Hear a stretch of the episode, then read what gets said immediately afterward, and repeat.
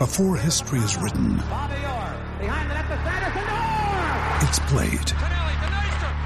Before it's frozen in time, it's fought one shift at a time. Before it's etched in silver, it's carved in ice. What happens next will last forever. The Stanley Cup Final on ABC and ESPN Plus begins Saturday.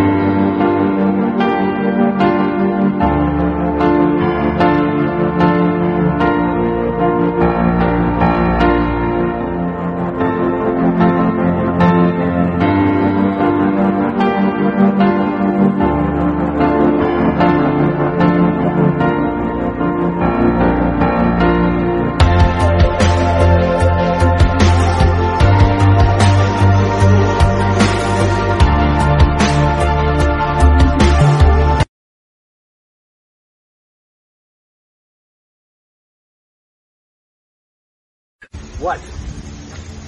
Yeah. No, I'm. Yeah, I'm behaving myself. Uh, No, I'm not playing in abandoned buildings. What? Again? Now. I suppose you had those people follow me again. Fine. Hey, this is Jimmy Farrow from Monty and the Pharaoh, and I want to thank all our subscribers. We have now passed 14,000 on our YouTube channel. But I want to ask our subscribers to take the next step for us and become a full-fledged member of Monty and the Pharaoh. Yeah, that's right, folks. There's three different levels to choose from. There's free shirts. There's free autographs. Just check it out and become a member of Long Island's number one pro wrestling broadcast, Monty and the Pharaoh. Later.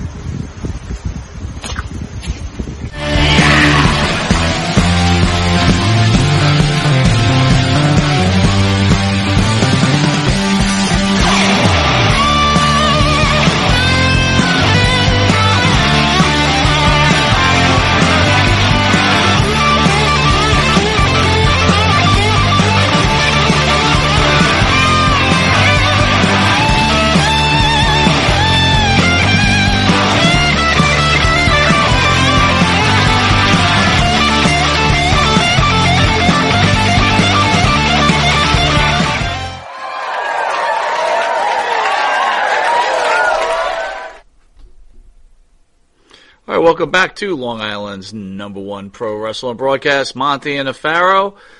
Wishing everybody, uh, hopefully they had a wonderful 4th of July. How was your 4th of July, Jimmy?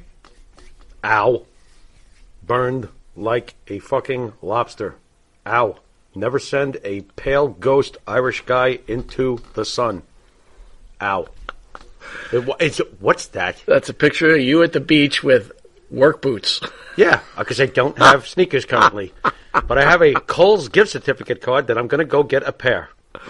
So Leave me Jimmy, alone. you were the beach guy. Yeah, I'm not. And I now wore Jimmy's been going boots. to I'm the not a beach guy. Jimmy Yeah. enjoys the beach, but uh, Yeah, I do.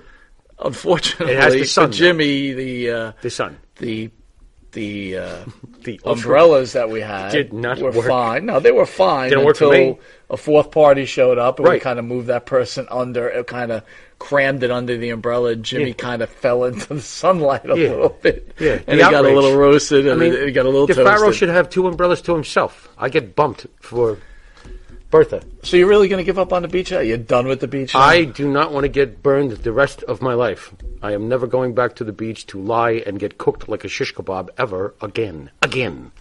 Never. wow. Yeah, that hurt. Not cool. I have no AC at home. So I'm lying there with an extra layer of cooked farro. You know how hot it got in there last I night? told you, aloe vera, man. Aloe vera. I told you. Isn't that our right guard on the Jets, aloe vera? Or is that, oh, Vera Tucker. Never mind. Go ahead. Just you had to put the you know put the lotion on the skin. I should have put the lotion in the basket and brought it to the beach. 'cause That's apparently- that, that's right. Or use some sunblock. What's that? yeah, there you go. I don't want to get burnt, but Hey, come uh, on! We put lo- we put the lotion on the on the Pharaoh. It just didn't work. It, I don't, why didn't it work? You know that the uh, sun index was a nine that day. I don't know if you knew that.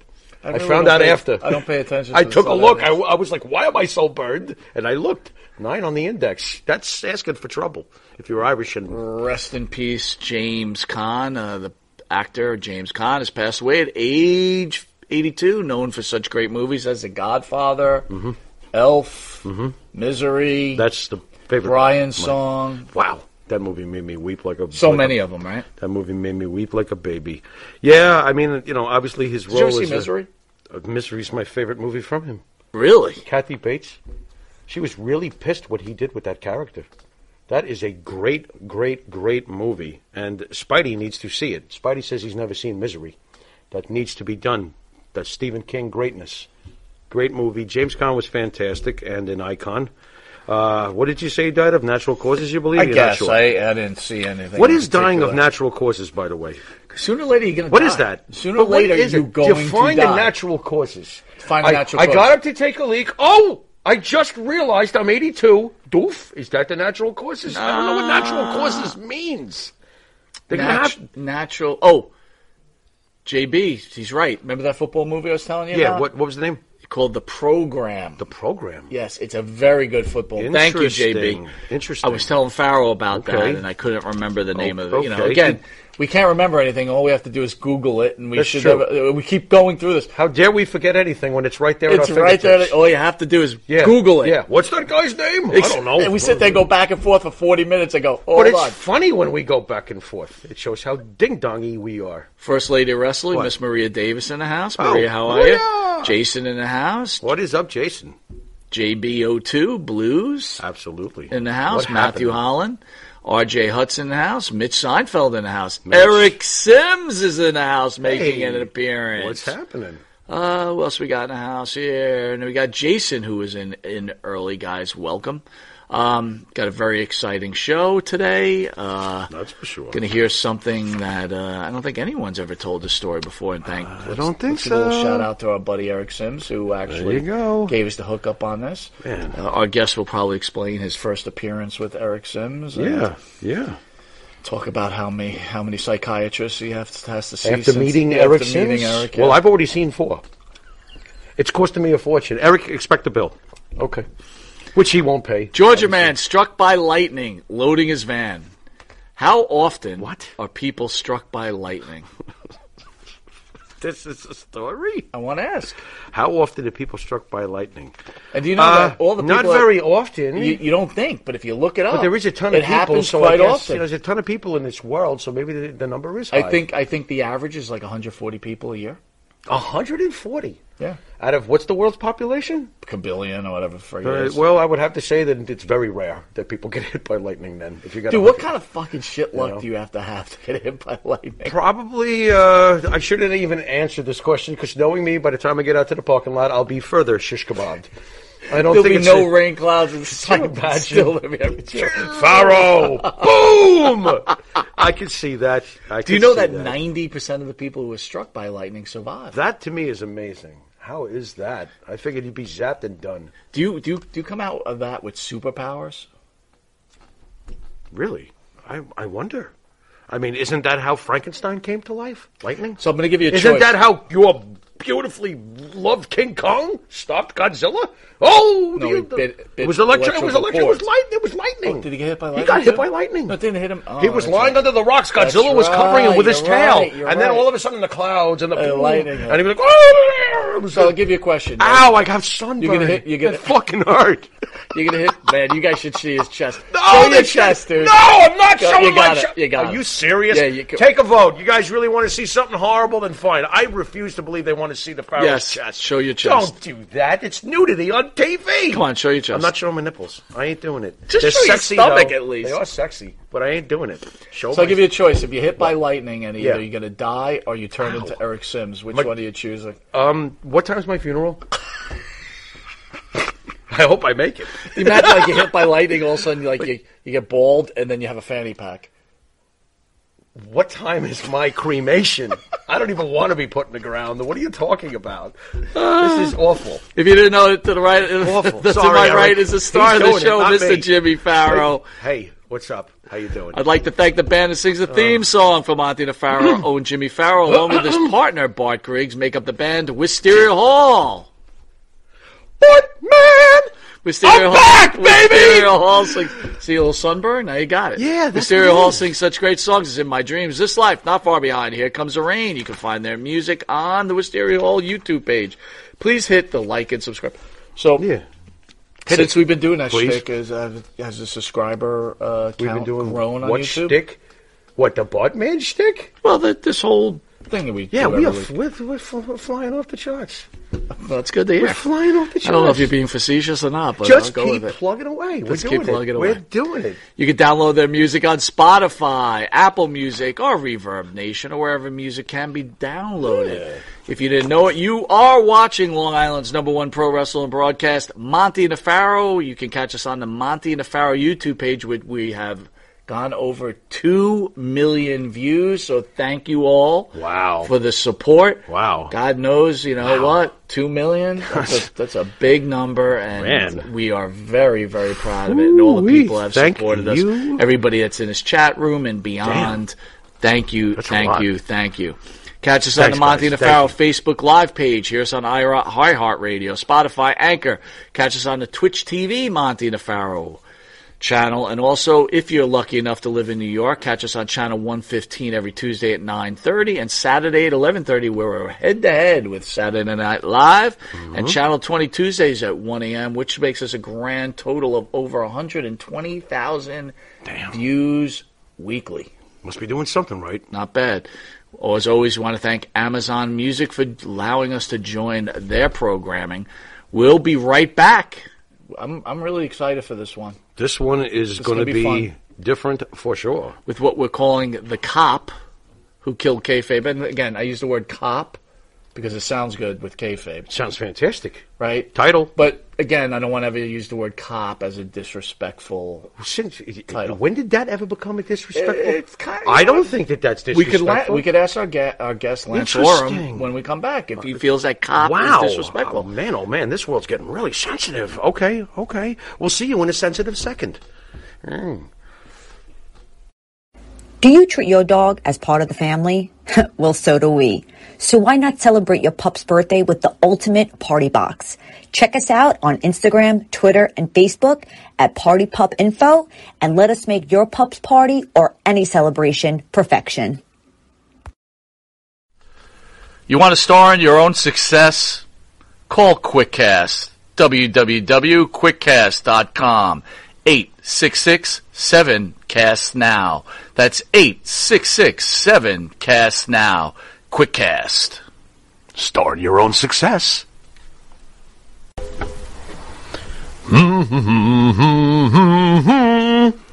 Oh, what's up, Mike? Hey Jimmy, what's going on? Oh, nothing much. You know, Jimmy, I love this country. Oh, I love to buy made in America material. And I love to buy my artwork at TAG, T A A G, Made in America, 14 East Broadway, Port Jefferson, New York, 11717. The shop at the corner. All right, welcome back to Long Island's number one pro wrestling broadcast, Monty and the Pharaoh, we're welcoming our special guest, Mr. Lance Oram. Lance, how are you, sir? All right, guys, how we doing? All right. So clear this up. Uh, Mitch Seinfeld saying out there, a trooper is not a cop. Is cop a disrespectful word in your mind? nah, not at all. Cop is kind of more of a generic term, I think, but uh, basically, you know, when you're a state trooper, we prefer to use the word trooper.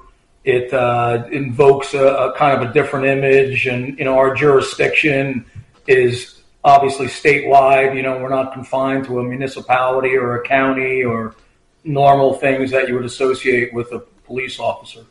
Yeah, but we couldn't title the name of the show "The Trooper Who Killed Kayfabe." That doesn't have a good enough ring yeah, to it. Yeah. Yeah, cop cop uh, seems to flow better, so uh, we're fine with cop. Lance, that, can you? I'm sorry. Can you do me a favor, Lance? Can you spell something out for me because I've always been confused by this. When I see a trooper, now out here in New York, the troopers obviously do the parkways, but they don't do the expressway. So when I see a trooper like pull somebody over off the off the parkway on like a Jericho Turnpike or a Larkfield, like you know, a road that's not within their quote unquote jurisdiction, is it within their jurisdiction? Do you know to be there or? Can yeah, they go no, anywhere? I mean, absolutely. Wow. State police have jurisdiction statewide. Nice. Uh, okay. You know, I can't specifically state for New York or any other state, but I can tell you in New Jersey, it's mm-hmm. the entire state. You know, five miles out to sea, up in the air with the helicopters. Wherever something's going on, you know, we have a right to uh, look into it. Okay. Do you have a right to look into people who still wear fanny packs, though? Um, that's a big deal, and it really should be uh, against the law at this point. Yeah, how do you pat down those fanny yeah. packs? well, well, you know, the scary thing is, you know, I've been retired like 11 and a half years, and they were almost still in fashion back when before I left. So, oh, uh, yeah, I think if I stopped somebody today and they had a fanny pack on, they'd already have a strike against them. Let me ask you, not to make this about Eric Sims, but Eric obviously hooked us up with you, which we thank him for. Yeah. But when he came and visited you with his family, were you embarrassed that this guy comes visit you with a fanny pack on?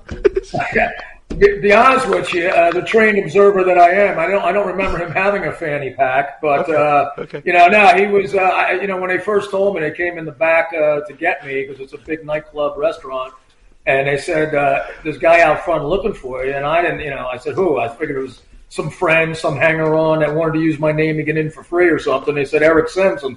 I paused for a second. I'm like, oh yeah, yeah, yeah, that guy, and I hadn't met him yet. So no, he was very nice, and it was a pleasure meeting him. I hadn't met him yet. So what's a hanger on trying to get in for free? they're like some dude with a fanny pack is here. Yeah. What? And they're like, what? Strike one. Anyway. Uh, they, they, would have probably uh, whoever came back and told me. I think it was one of the bouncers. They would they would have delivered it up a little differently if uh, the guy was wearing a fanny pack. They said, "Hey, one of your you know close associates is here with a fanny pack," so you know oh, I would have been prepared. Oh boy. Oh boy. So Lance, for people who do not know who you are, can you please explain to the audience out there who is Lance Oram? Uh, Lance Oram's an old guy right now, and uh, back in the day, uh, you know, I did 25 years in the state police. I uh, started, I graduated the academy in January of '86. I retired in um, February of 2011, and uh, you know, it was a great run. had had a lot of great experiences, met a lot of awesome people, had a lot of weird shit happen. Uh, and today, I don't think I'd want to do the job today but I would never discourage any you know young person that comes up to me and asks me, you know, what, what do I think? Should they think they should? They want to be a cop, a trooper, whatever. I say, yeah, no, go for it. You know, because the world's constantly changing. It's always peaks and valleys. So, you know, uh, God, if they choose that path. How hard has it been watching how cops have been uh, uh, it's, portrayed? It's disgusting. I'm just everything with this country is, is just disgusting anymore. I'm just so fed up, and uh, mm-hmm. I'm sure I speak for 95% of all cops and troopers. And uh, mm-hmm. you know, we don't get it. I mean, I was in the military before the state police. I was in the military for four years. Uh, yeah, I, I just don't understand anything about today. The youth, the dumb youths I deal with at the, the nightclub I work at, I just want to slap their parents. You know, I don't get anything. Yep, I can see that. You you had some uh, experience with Hector Macho Camacho, I believe. Yeah, yeah. Well, that was uh, probably not within the same year, within a year after the uh, the uh, incident with the Sheik and Hacksaw. We were we were at uh, I don't know if you're familiar with the, the Garden State Parkway Mhm. around exit uh, milepost 82. There's like a little substation there, little little building in the middle of the north and south. It's called Pleasant Plains. And I was uh, in there with like three or four other troopers. We were just figuring out where you know our next uh, our next uh, assignment was going to be for the day. And all of a sudden, like a Lamborghini pulled in, and uh, I'm like, "Look at this car! You know, what does this guy want?" And you know, the the doors open from the side there, like the wingtip doors. It was a Lamborghini, maybe it was a Lotus, whatever it was, out of my pay grade. And this, you know, this little dude gets out, and he's covered in gold, you know, and uh, one of the troopers go, "Who's this shit bag?" You know, and all of a sudden he jumps out, and he's got the big macho and gold, you know, uh, medallion on. And I look, I go, "Holy shit, macho, Camacho!" And he goes, "Hey, troopers, what's up? What's up?" He goes, "Which way is New York?" You know, just fucking around. And uh, so he came over, chatted us with us for a while, took some photos, and he was really a nice guy. Did you have any um, interesting situations, or was that just a one-time uh, meeting with him? Oh, that was the only time I ever met him. That was yeah. the only time you met um, him. You know, Okay. he just, I think he wanted to meet us. He saw us standing there. I think he just wanted to pull in, and you know, I mean, he he certainly uh, loved the celebrity, and uh, you know, he was probably in his in his peak back then. So it's a shame he passed too, but uh, he went down a bad road, I guess. But Yeah. you know, he was pretty funny that day. He just caught us off guard, you know. How how dangerous, and I know that's almost ridiculous to even ask, but can you maybe tell us a couple of the most dangerous kind of situations you were involved in, uh, you know, on the job?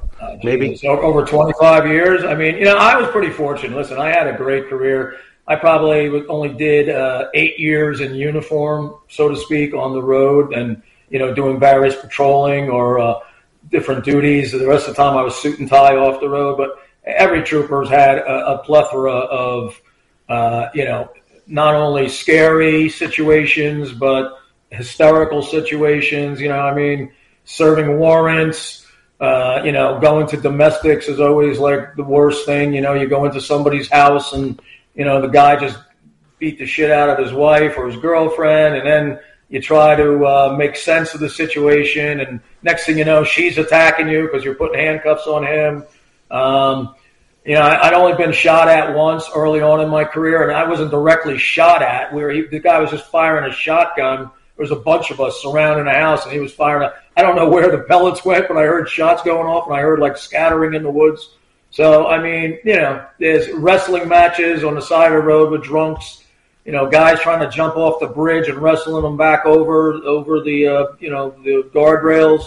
Uh, you know, you name it. Really, it's I, I would have to really think about. I know you're going to hit me with these questions. Oh, So we were speaking earlier. You were, we were talking about what you're doing now, and you know you're working as security for some the larger establishments on the Jersey Shore.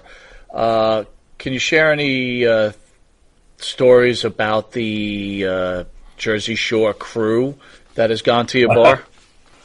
Yeah, well, I mean, now and now when people ask me what I do now, I toss drunks. So, um, you know, anyone familiar with New Jersey, the Jersey Shore has probably been to Jenkinson's nightclub. It's a huge establishment. It's right on the ocean. You know, it's a restaurant, bar, plus the whole boardwalk.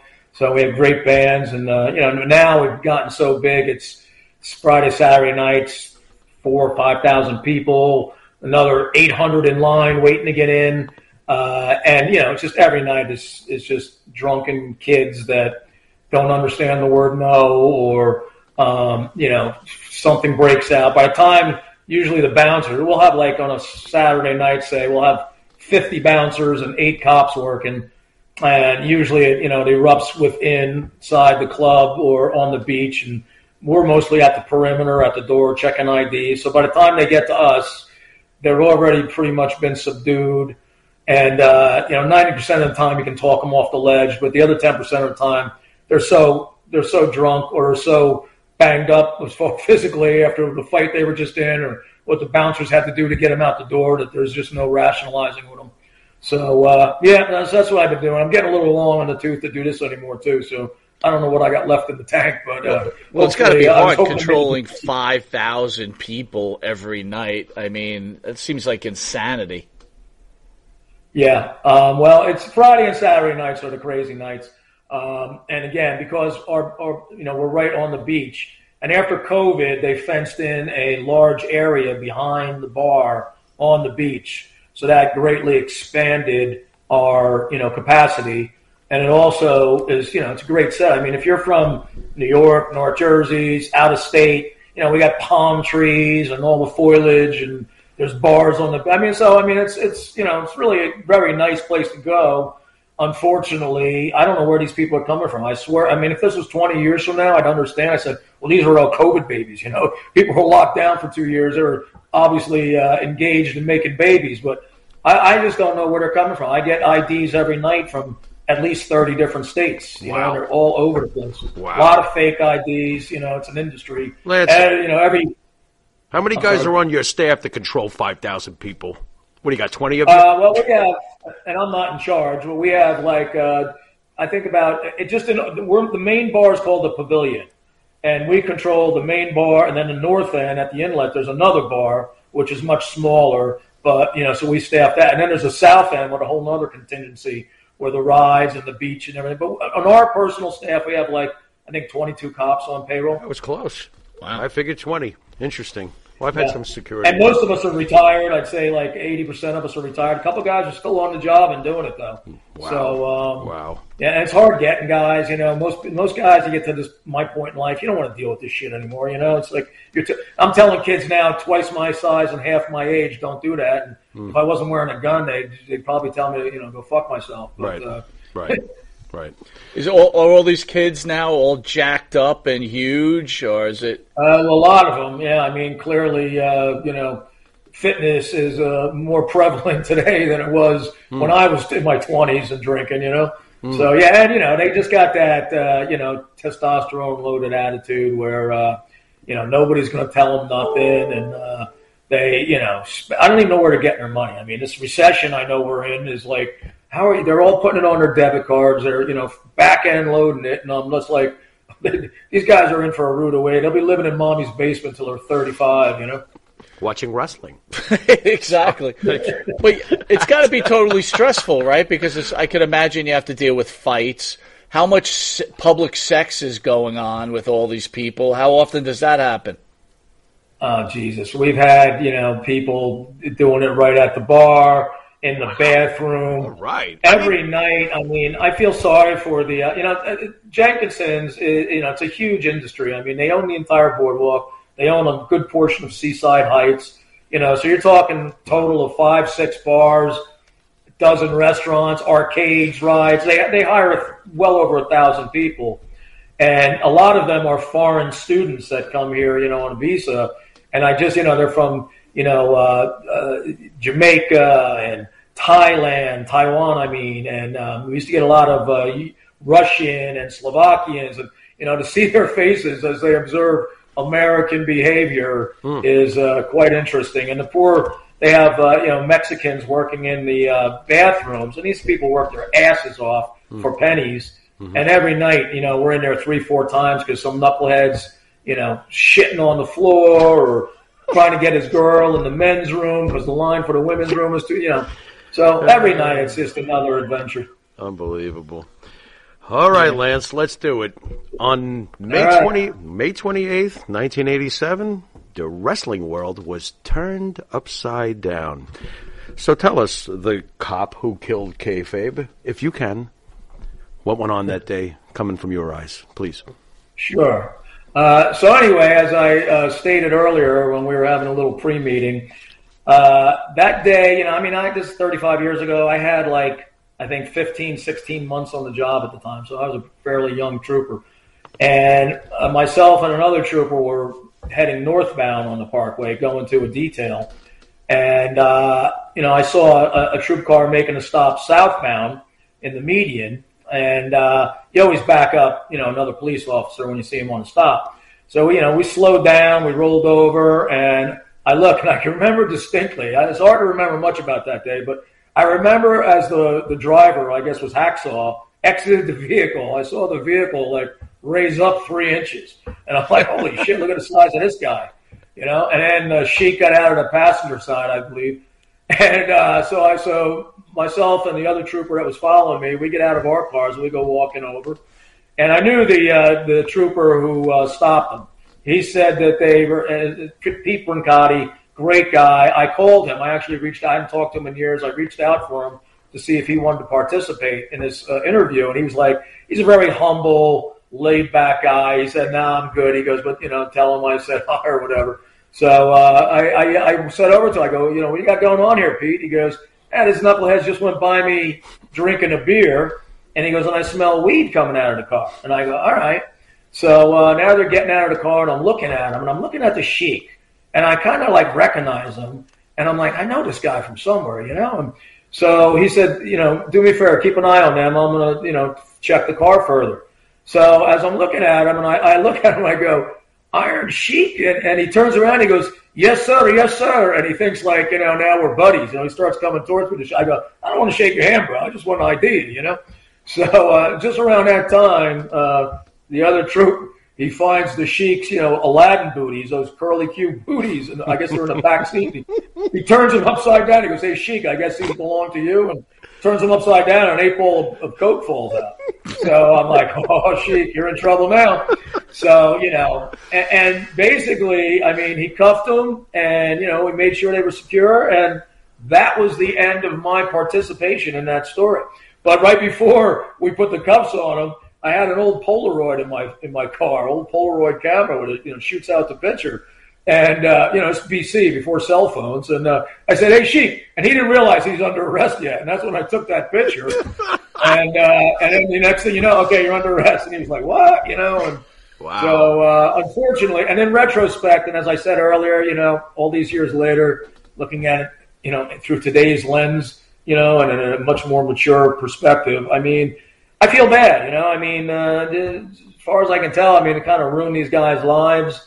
And yes, I mean, they're absolutely wrong, and you know, I mean, they got to be punished. But uh, unfortunately, and then I found out subsequent after that when I just talked to uh, the other trooper last week.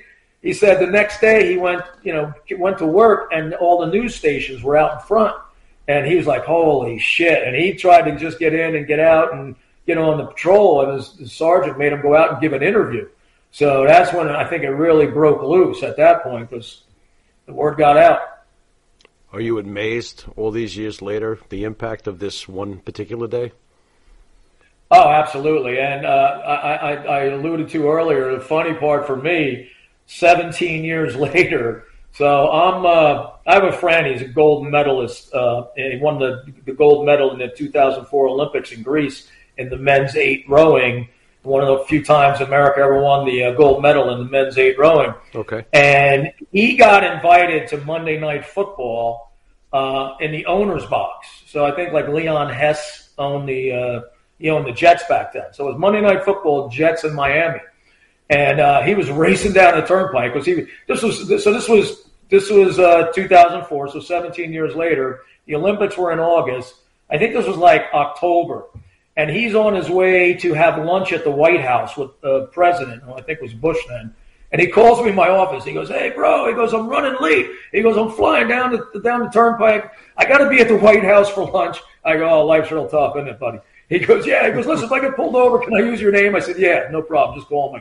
I said, and of course, we have cell phones now. So he goes, "Yeah, check it out. I was I was in New York this morning shooting a commercial uh, for the next Olympics because New York was throwing her hat into the ring, uh, you know, to all the countries and states. You know, they all Sure. lobbied to, to host the Olympics. Oh, yeah. And he said all the gold medalists were in New York. He goes, I met this hot chick. She's some kind of VIP person with the Jets. She invited me to Monday Night Football. I go, you bastard. I go, life is real tough. And he goes, I go, I got two questions. I go, does she have a friend and can you bring a friend? He's like, let me call you back. So he calls me back in 10 minutes. He's like, dude, you're in. He goes, can you get us parking? I go, oh, yeah, I'll get us parking at Giant Stadium. So off we go to Monday Night Football, and we're in the owner's box. And again, 50 yard line. I mean, I've never been in a box before, much less the owner's box. Sure. And it's all, you know, filthy rich people. I was the dumbest, poorest guy there. You know, all the foods, you know, shrimp cocktail, Chateaubriand, a bar, hot waitresses. I go, this is awesome. I'm not even watching the game. I don't give a shit about the game. I don't like the Jets or Miami. And uh, so all of a sudden, you know, like 15 minutes or so into the game, in walks Hulk Hogan and his wife and his daughter. And my my friend, you know, elbows me, look, Hulk Hogan. Now, prior to this, he was the biggest celebrity in the box. I mean, you know, of course, it was all millionaires and shit. But, but all the millionaires wanted to meet my friend because he had to wear the gold medal. That was the deal. You have to wear the gold medal to get in the hmm. box. So they're all shaking his hand. Oh, gold medalist. And he's introducing me as his chief of security. I, I'm, I'm, I'm nobody. I'm just eating all the shrimp cocktail I can and drinking their beer. so, uh, so uh, you know, all of a sudden Hulk Hogan walks in, and he's like, now all these celeb or all these filthy rich people are tripping over themselves to shake Hulk Hogan's hand, and he's coming down the receiving line. And you know he's sh- shaking hands, one, and he's you know I mean I never met him before, I never saw him live. He's just like you see him on TV. I'm sure you guys met him. He's bigger than life. His hands are the size of basketballs, and he's and he talks like he does, you know, in the third person. This Hulkster this and a Hulkster that. And he comes down the row and he gets to my friend. He's like, uh, "Hey, Hulk, Jason Read, gold Olympian. Oh, brother, that's great." And he gets to me, and I'm like, I got cocktail sauce and shit. On. I'm like, hey, Hulkster, I'm nobody. I'm with him. I go, I'm just, I go, I'm just a trooper. He goes, oh, don't say that, brother. We love you guys. I go, but I'll tell you a funny story. He goes, what's that? I go, remember when the Iron Sheik and Hacksaw Duggan got locked up? I go, he goes, yeah, yeah, yeah. I go, well, that was me. He goes, oh, oh, oh. oh. So, so, all right. So the fanfare settles down a little bit, and he, you know, we all go to our separate areas and started watching the game a little bit. Now, unbeknownst to me, because I wasn't watching the beginning of the game, his daughter sang the national anthem. So I guess Fox and ESPN, whoever the channels were, converged on him because his daughter just started a reality TV show or something, something about Brooke Hogan or something. So they all converged on him to ask him about, you know, his daughter, yada, yada. And he must have sent out a get well and best wishes to Vince McMahon because Vince McMahon apparently just had surgery and was in a hospital recovering from surgery. Okay. So, all right, fast forward back to present. We're in the box 15, 20 minutes ago. He comes over and I'm sitting there and he puts his hand on my shoulder. He's like, Hey, brother, can I talk to you for a minute? And I go, Yeah, sure, you can talk to me. He goes, Come on over here. And I go, You're not going to beat me up, are you? He goes, No, no, no, come here. I want to talk to you. So uh, I go over to the corner with him. He goes, I just want to let you know the Hulkster never messed with drugs. He goes, I had my bout with alcohol back in the 80s, but I never messed with drugs. I'm sitting there thinking, like, this guy's explaining himself to me. I'm like, I don't give a shit if you light a joint right now. I'm so happy to be here, you know? Mm. So, uh, so as he's talking to me, and, uh, you know, we're just shooting the shit, and his phone rings, and it's Vince McMahon. And Vince McMahon apparently was watching Monday Night Football from some hospital, I think in Atlanta or something, and he saw Hulk you know, wish him get well, best wishes. So he was calling Hulk to thank him for that. And all of a sudden, Hulk goes, "Hey Vince, I got the trooper here locked up the Sheik," and he hands me the phone. So I'm like, uh, "Hey, Mr. McMahon, how you doing?" He goes, "Trooper, I want you to know uh, we're glad you did that. They gave us all a black eye." And I'm thinking to myself, "Yeah, I bet you're glad we did that, you know." But okay, Mr. McMahon, I'm glad we can help. And uh, so I give him back the phone, and uh, you know, that was I, I asked him if he knew Page Falkenberg, Diamond Dallas Page. I said I went to high school with him. He goes, yeah, yeah, yeah. I think he married a porn star. I go, oh, he did? I don't know. you know, I lost contact with the guy. but then I'm so excited and shit. I'm so jazzed up. I want to, you know, I, I want to, you know, call my ex girlfriend to tell her, you know, that I'm standing here with Hulk Hogan. And I, I, go, Hulk, would you say hi to somebody for me? Yeah, yeah, yeah. So I get her on the phone, and she's already pissed at me because, you know, I'm at Monday Night Football in the owner's box with the Olympian, and she's not there. Yeah. And I get her on the phone. I go, Marilyn, Marilyn, I'm in the owner's box. I got somebody here who wants to say hi. And she's like, all right. So I hand him the phone. He goes, what's her name? I go, Marilyn. He goes, hey, Marilyn, Hulk Hogan here. You got yourself a good man. I hear her go, get the fuck out of here. You know, she's not buying any of it. So uh, that was pretty much how that night went. And, uh, you know, after that, the fanfare settled down. And, uh, you know, he was a very nice guy. Well, you know, you're talking to two Jet fans from New York. Did the Jets win that night, or who the fuck remembers? I'm a Steelers guy, and I'm not even a Giants right. fan, but I don't know. I don't. I think the Jets did win that night.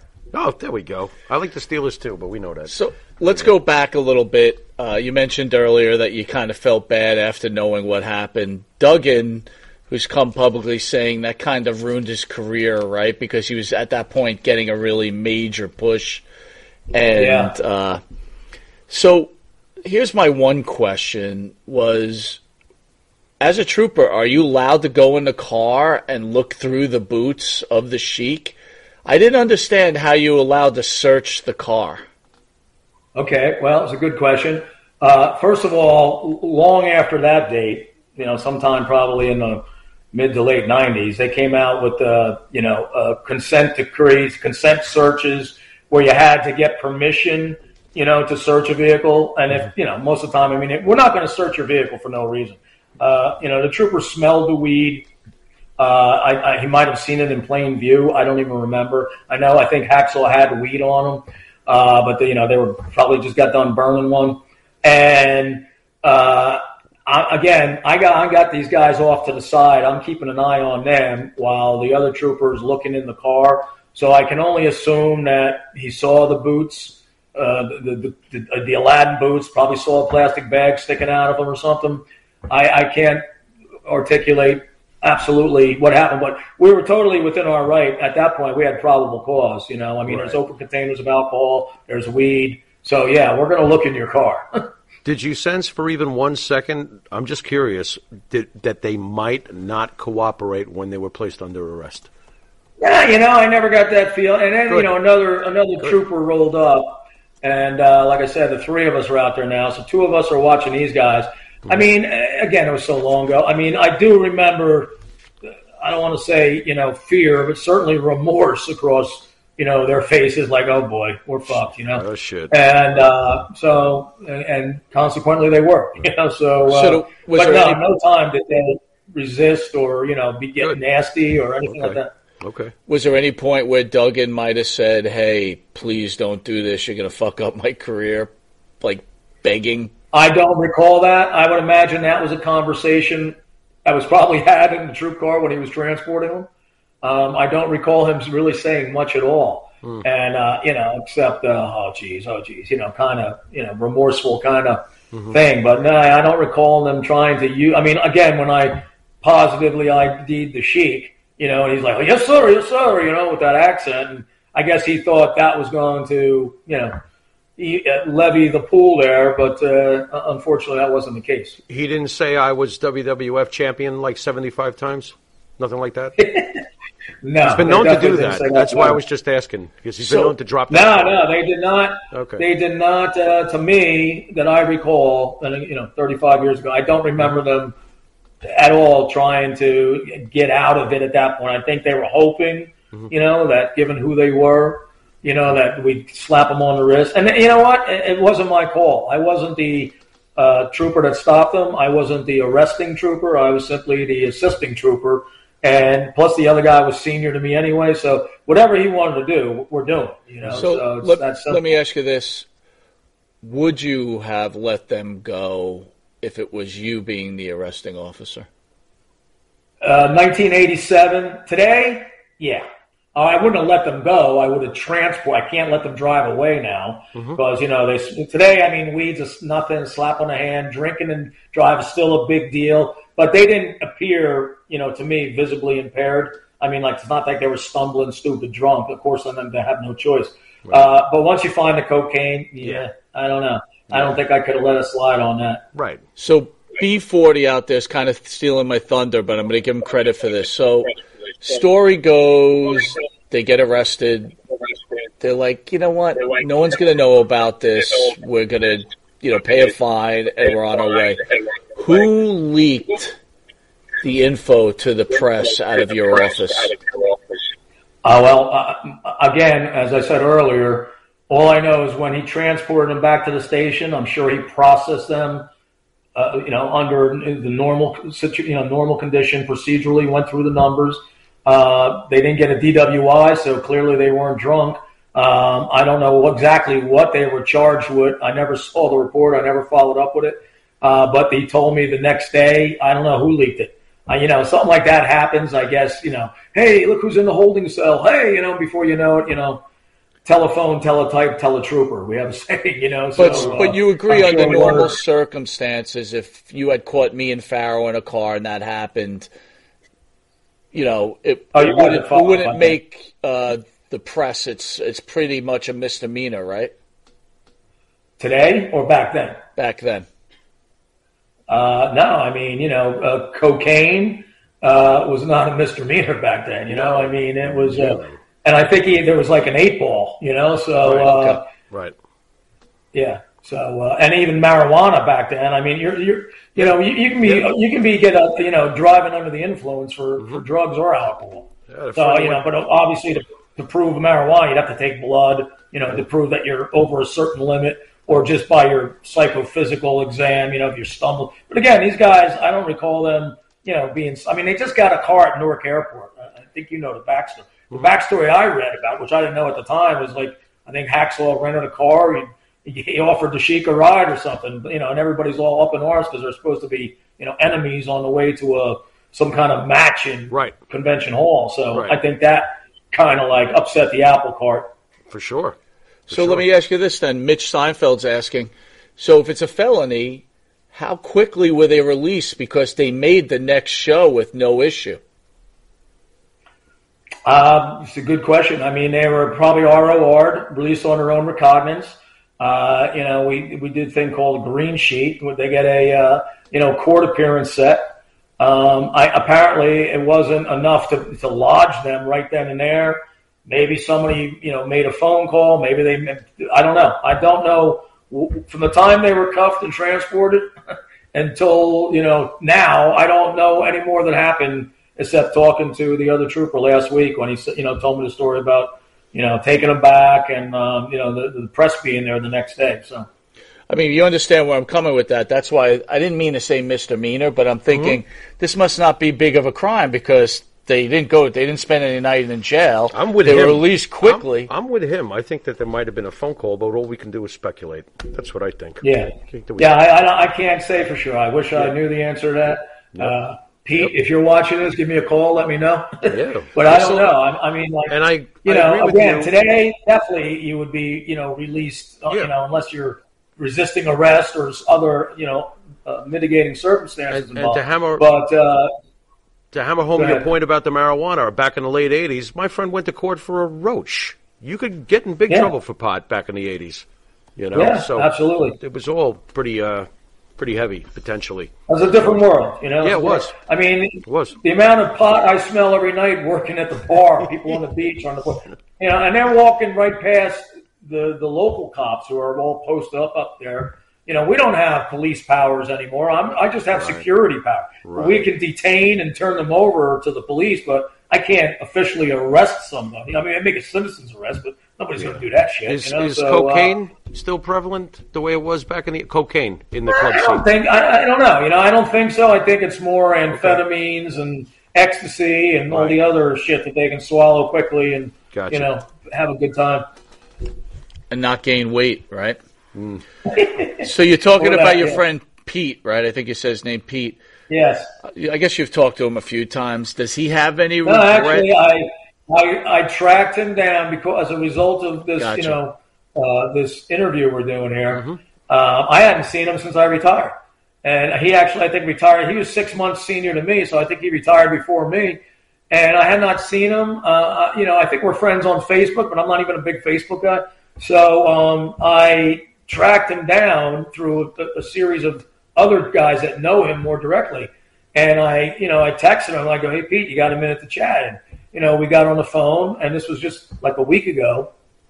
And I told him the whole situation about Eric, you know, with my fiance, and asked him if I wanted to do an interview. And I said, Pete, I'm, you know, I'm, I'm not, I don't want to steal your thunder here. This was your arrest. I go, would you like to do the interview or do it with me? Or he goes, no, no, I'm good. I'm good. He goes, I appreciate you, you know, respectfully asking. And, uh, and he's a real good guy, you know, and I never really even worked with him directly, but we interfaced a few times. And, um, he, uh, you know, that's where he told me, you know, I said, Pete, whatever did happen, you know, you transported him back. And I think Hacksaw Duggan's father was a sheriff or something. I think his father was in law enforcement. And uh, I think he might have brought that up. And the fact that, you know, he took him back, he processed them. And then the next day he went to work, and that's when all hell broke loose with the TV stations and stuff. Now, do you keep those boots as evidence? Were those boots held as evidence? That's a good question. Uh, they probably did uh, temporarily keep them as evidence because, uh, you know, that's uh, continuity of evidence, we call it. That's, you know, where they were stored or where it came from. Um, it was a rental car, so I don't know if they impounded the car or had the rental. I, I don't. I don't really have any other facts for you guys. I wish I did. All I can saying, if you is, if you could have got your hands on those boots and kind of they disappeared out of your evidence room, you could add some real Boy, money could right you there. sell that for a fortune? you got some que- you got some explaining to do. comes with comes with coke resin at the bottom of the heels. It would be worth a fortune. A Maybe that's why the sheik was uh, maybe lighter on his feet. I don't know, but uh, I'm sure he wore them that day at Convention Hall. Oh god! Fans are saying out there that Duggan's father is a chief of police in Glen Falls. So Okay, was that it? you've had a good career. You you know you're still living life. Um, if again, how does it feel? Not that you're a wrestling fan, but how does it feel that you and others changed the face of pro wrestling? I mean, it is one Well, of the you know, most. it's funny. I mean, uh, I never even thought about it like that until last week when I talked to Pete, because Pete made mention of that, saying that uh, you know after that happened, um, you know, like really threw a monkey wrench and. Like they had to take go in a different direction because now people were beginning to think it's a lot of bullshit. You know, like these guys are mortal enemies. They're going to a, some kind of tag team grudge match, whatever they were doing, and here they are sharing a car, sharing some weed, sharing a drink. You know, and uh, and again, didn't they bring the Sheik back as Colonel Mustafa or something like that? They did. Like a, yes. like a- yeah. So I mean, you know, obviously we didn't. I guess uh, we took them out of the fast track, but we didn't. You know, they, their their career totally didn't shit the bed. You know, I mean, it was they were still involved, and um, you know, again, Vince McMahon talking to him and said, "Oh, yeah, they, gave us all a black eye," and I'm thinking to myself, "You brought him back. You know, it's couldn't have been that much of a black eye, but what do I know?" Now hold on, I got to point this out.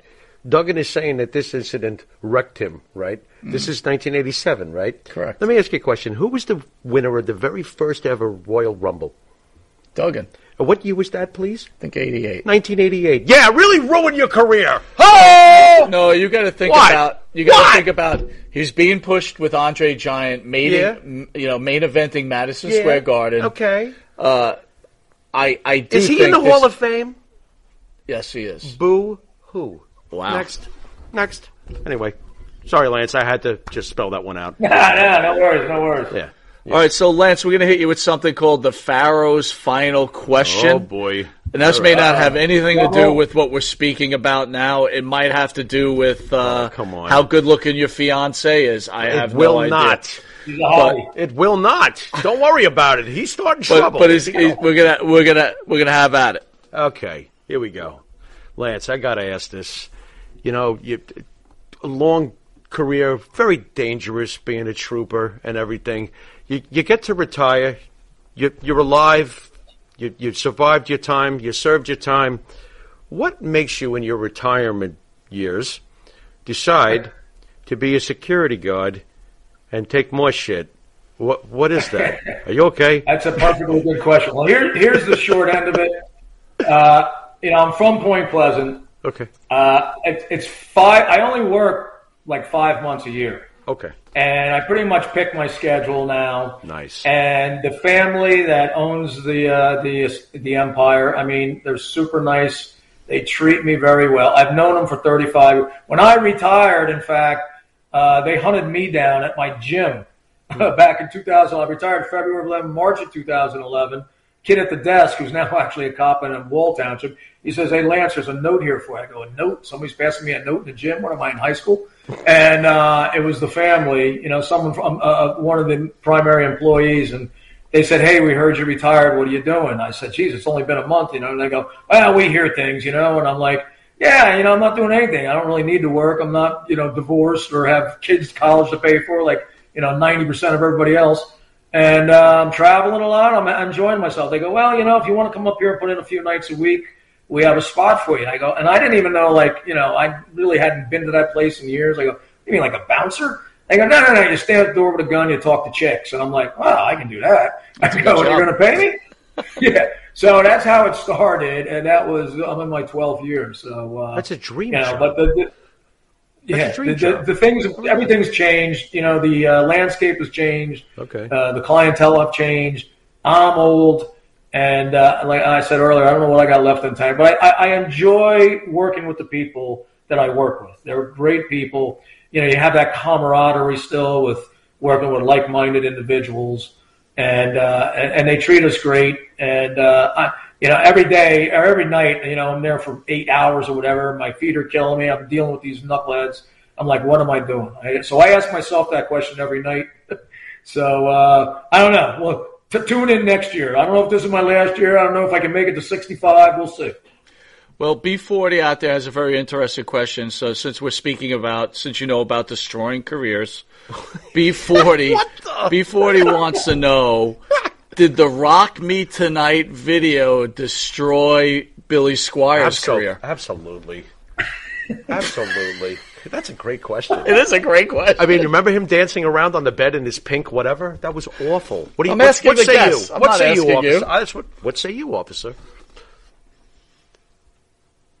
Uh, I'm sorry. I, don't know anything I about think you that. know, yeah, go ahead. Ask him. He doesn't. You're asking him about an MTV video. This is. Oh, yeah, did did the Rock Me Tonight video destroy Billy Squier's career?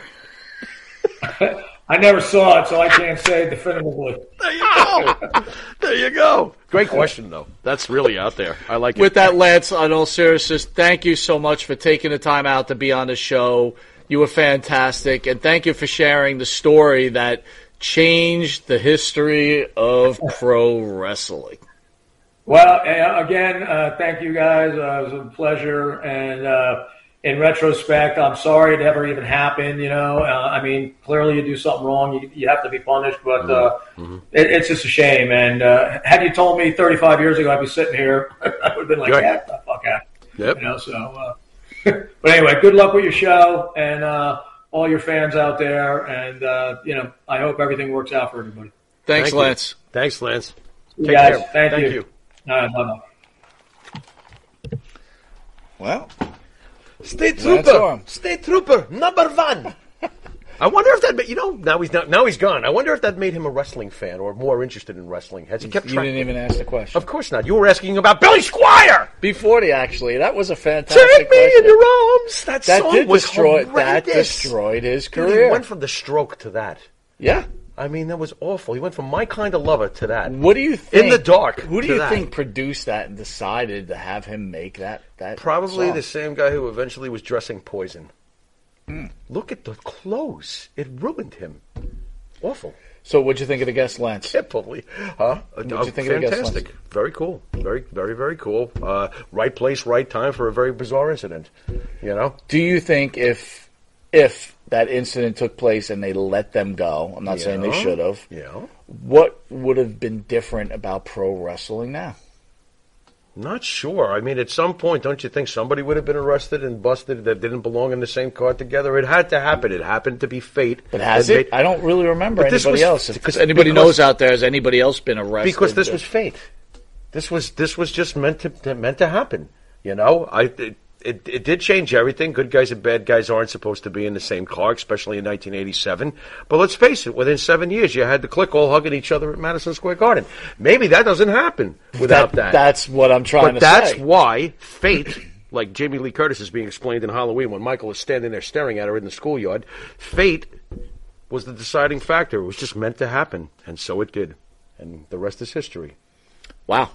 You know what? I can't. I can't disagree. That's it. Want to thank everybody for joining us. I want to go over a few shows coming up uh, shortly.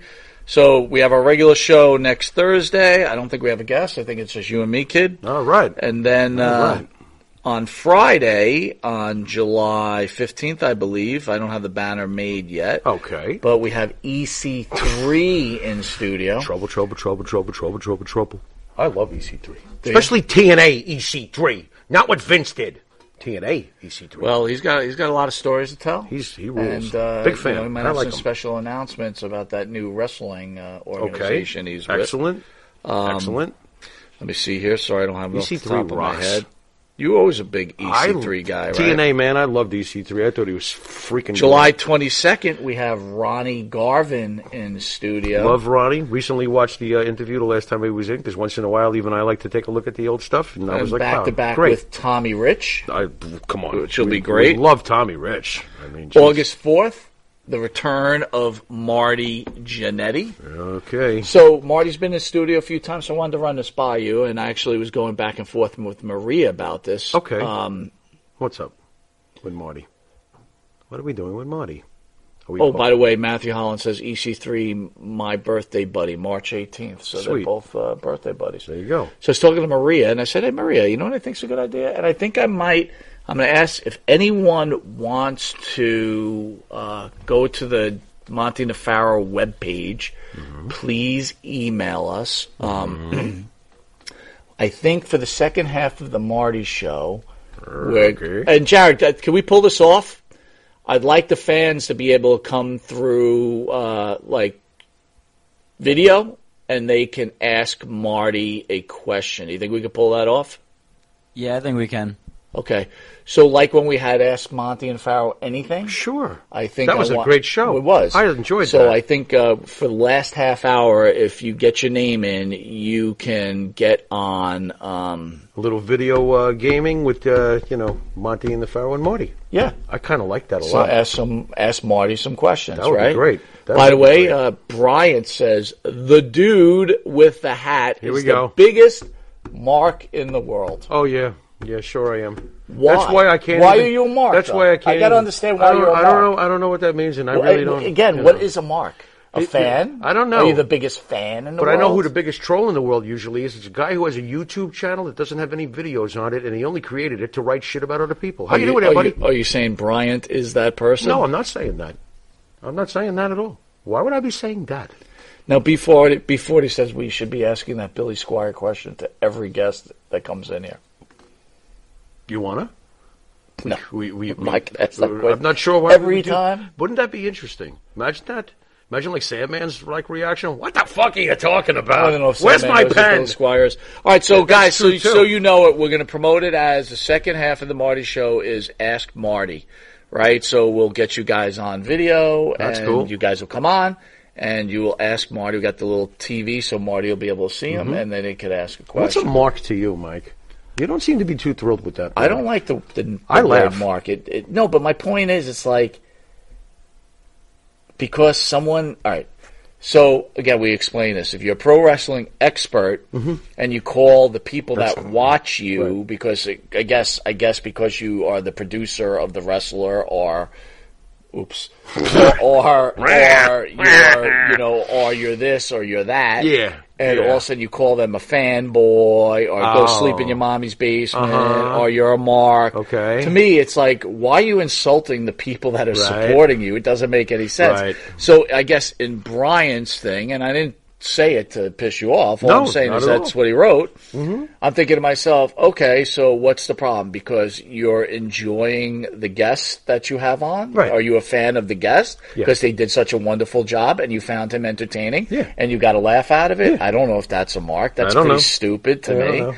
Um, is it because you enjoy pro wrestling? Yeah. Does that make you a mark? I don't think so. It makes you a fan. It's funny because when I think of like like it's obviously meant to be an insulting term, pretty much, Mark. Uh, when I think of like what they're insulting, doesn't that mean that the guy is number one usually in mommy's basement, which I am not. Number two, wouldn't they like have posters covering their walls and action figures, which I don't. The true- the- number three, they watch wrestling twenty four seven, which we both know. I don't. So The I'm true not- meaning of a mark is somebody. I'm not sure what it even means. True meaning of a mark is somebody that you identify as something you can get from that person. Oh. So meaning that if I'm a wrestler, if I'm, um, they call them ring rats, but a ring rat, it could be a mark. Mm-hmm. Right. Right? Because they're willing to have sex with you Oh. because of, so you're going to get something from it. Okay. A mark would be someone like, oh, I have this wrestling organization Mm-hmm. and I, well, let's look, not trying to be insulting out there, guys, but let me, let me say it as I, I can't afford to have Marty on my show. Please, everybody, pay Right. for Marty party. Right. You know, go to this website and donate money, Okay. right? Okay. That people that are donating would, in the term, and I don't agree with it, would be the mark, right? Right. Because you're convincing them to Yeah. do something. Yeah. So mark is the wrong thing. I- Yeah. I, would say, what was Yeah. this dude's name? Bryant. Bryant, I would say, if you're going to talk about Farrow, you should say, boy, that guy's a fan. Or, boy, that guy's enthusiastic. Right. Right? That would probably be the Yeah. proper. Oh, why don't you just get to the chase? That guy's a dick. I can live with that too. Yeah, pretty that's fine- much. that's fine too. So All right, so don't cool. forget go to go to Monty the Pharaoh page, and also later on in August we Oh, wow. have Greg Valentine in Yeah. Mm-hmm. studio. So i- it's going to be a lot of fun. But first up, Thursday Greg night show, and then EC3 Trouble, trouble, trouble. will be in house. Nice. Uh, Nice. RJ says Farrow is not a mark; he's just a fan like all of us. So Thank there you. you go. Thank you. Thanks. Thank you. Phil says, I think being passionate sometimes is misconstrued as being a mark. Absolutely. Well, Bingo. again, you can't Phil, be a mark again, unless nice. you can give something for it. Right. Right? A mark is someone that I've identified as Right. someone I can get money for. Right. So, for example, Right. you know, invest in something. I, I don't know, dude. You know what? To me, it's like whatever. It's like you call someone Mark. It's listen. If you go to a live It's the wrestling match, easiest then cheap shot in the if world. you go to a live wrestling Pretty match, much. then you're a Mark Right. because you're paying to go see it, right? Right. Right. So the terminology fan Right. should just go away for Right. these people and just call yourself It's like Mark. when Vince Russo dropped that word involving us, and I'm like, "You're just a famous Mark, then." What's the difference? Yeah, I remember You know what I mean? Said that. You're just you're just And a famous like, Mark. What's yeah, the difference? Yeah, you you're wanna more throw the word famous than us. You worked Yeah. in the industry. We did not. Right. You We're not in the business. No. But, you it- but hold on. Vince Russo sound, found himself a mark by the name of Vince Russo found himself a mark. by the name of Help me out here. What's going on? oh my God, Pharaoh. What? Vince Russo. Vince Russo was owned a video store. Oh shit! And he found Where himself is it? a mark. It's not here. Usually I throw it off the shelf, don't I? J- J- that a Rizzy guy? That John Arizzi. That he a Rizzy found guy? himself a you know, mark. he never says goodbye when you hang out with him. But my point is, is that that he found Right, himself a I mark. gotcha. He used them, and I he got found himself a mark. I gotcha. Oh boy, do I gotcha. Yeah, Mitch says it right. Customers are not marks. Right, Right? right. There you go. And then they insult their own fan base. Who did that recently? All right, so don't forget Thursday show, Somebody did that. EC3 on Friday. So next week you got a back to back, which should be a lot of fun. All right. Right. Uh, Here we go. And Marty, that's going to be awesome. And Jason says, "Kill the whales, shoot the seals." All right. Anyway, send us out. Shoot the seals?